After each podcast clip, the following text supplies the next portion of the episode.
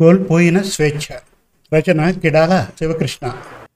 రవి సినిమాకు వెళ్ళి ప్రతిరోజు లేటుగా రావడం అతని తండ్రి హరీష్ రావు గమనించాడు. ఆ విషయాన్ని తన భార్య అయిన శ్యామల దగ్గర చర్చకు తీసుకువచ్చాడు. శ్యామల మన రవి ఈ మధ్య సినిమాలు ఎక్కువగా చూస్తున్నాడు. అంతేకాకుండా వాడు కొంతవరకు దురలవాట్లకు అలవాటు పడ్డాడేమో అనే భయం వేస్తోంది. అందుకే వాడికి మనం నచ్చజెప్పి సినిమాలకు వెళ్ళకుండా ఆపాలి అన్నాడు హరీష్ రావు. నిజమేనండి వాడు లేట్ నైట్ ఇంటికి వస్తున్నాడు అంది శ్యామల. మనం ఏమైనా చేసి ఆపాలి. మరి ఏం చేద్దామంటావు శ్యామల? అన్నాడు హరీష్ రావు. ముందు మనం మంచిగానే మాట్లాడి చెబుదాం అంది శ్యామల. సరే అన్నాడు హరీష్ రావు. రవి ఇంటికి వచ్చాడు. అప్పుడు టైం పదిన్నర అవుతోంది.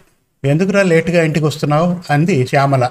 లేదమ్మా ఫ్రెండ్స్ పార్టీ అంటే వెళ్ళాను అన్నాడు రవి. సరే కానీ ఇప్పటి నుంచైనా కొంచెం ఇంటికి తొందరగా రారా రవి? అంది శ్యామల. సరే అమ్మా అలాగే వస్తాను.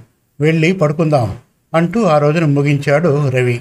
ఒక వారం రోజుల పాటు తొందరగా ఇంటికి వచ్చి భోంచేసి పడుకునేవాడు. తర్వాత రోజుల్లో కుక్కతోక వంకర అన్నట్లు కథ మొదటికి తెచ్చాడు రవి. ఒకరోజు రాత్రి తొమ్మిదిన్నర అయినప్పుడు సిగరెట్ కాలుస్తూ వాళ్ళ ఫ్రెండ్స్తో ఒక టీ స్టాల్ దగ్గర హరీష్ రావుకు కనిపించాడు రవి. ఆ రోజే రాత్రి పదకొండు గంటలకు ఇంటికి వచ్చాడు.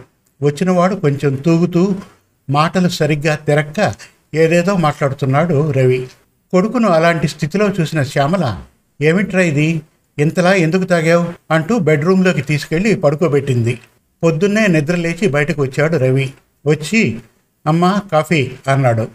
సరే నేను కాఫీ తీసుకొస్తున్నా అంటూ వెళ్ళింది శ్యామల.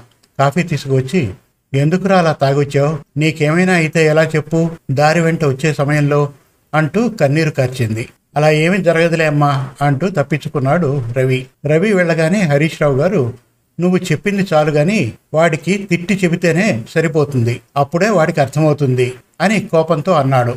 ఆ మాటలు అన్న తర్వాత కాఫీ తాగుతూ పేపర్ చదవసాగాడు హరీష్ రావు. ఆ న్యూస్ పేపర్లో నాలుగైదు ఆత్మహత్యల వార్తలు కనిపించాయి. అందులో మూడు వరకు తల్లిదండ్రులు అడిగింది ఇవ్వలేదని తిట్టారని ఇలాంటి వార్తల్ని చూశాడు హరీష్ రావు. కంటి నిండా నీటిని నింపి నేను కూడా కొడితేనో తిడితేనో నా కొడుకు ఇలా చేసుకుంటే ఏమిటి పరిస్థితి? అని ఆలోచిస్తూ శ్యామల మనం మాట్లాడే తిట్టే కొట్టే స్వేచ్ఛను ఎప్పుడో కోల్పోయాం. కాబట్టి మనం తిట్టకుండా కొట్టకుండా మంచి మాటలతోనో అడిగిన వస్తువులు ఇచ్చో మన వాడిని మార్చుకోవాలి. కానీ కోప్పడితే తిప్పలు తప్పవు అని చెప్పాడు. సరే అండి అలాగే చేద్దాం అంటూ శ్యామల చెప్పింది. నాటి కాలంలో తల్లిదండ్రులకు కొడుకులు కూతుర్లు భయపడేవారు. నేటి కాలంలో పిల్లలకే తల్లిదండ్రులు భయపడాల్సిన పరిస్థితులు ఏర్పడుతున్నాయి. అప్పట్లో తమ మనసులో మాట చెప్పే స్వేచ్ఛ ధైర్యం పిల్లలకు ఉండేది కాదు.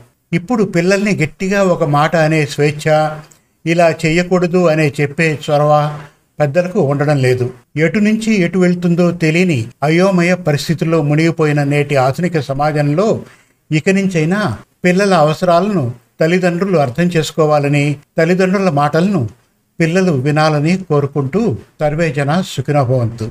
శుభం. మరిన్ని మంచి తెలుగు కథల కోసం మన Telugu Kathalu dot com visit చేయండి. Thank you.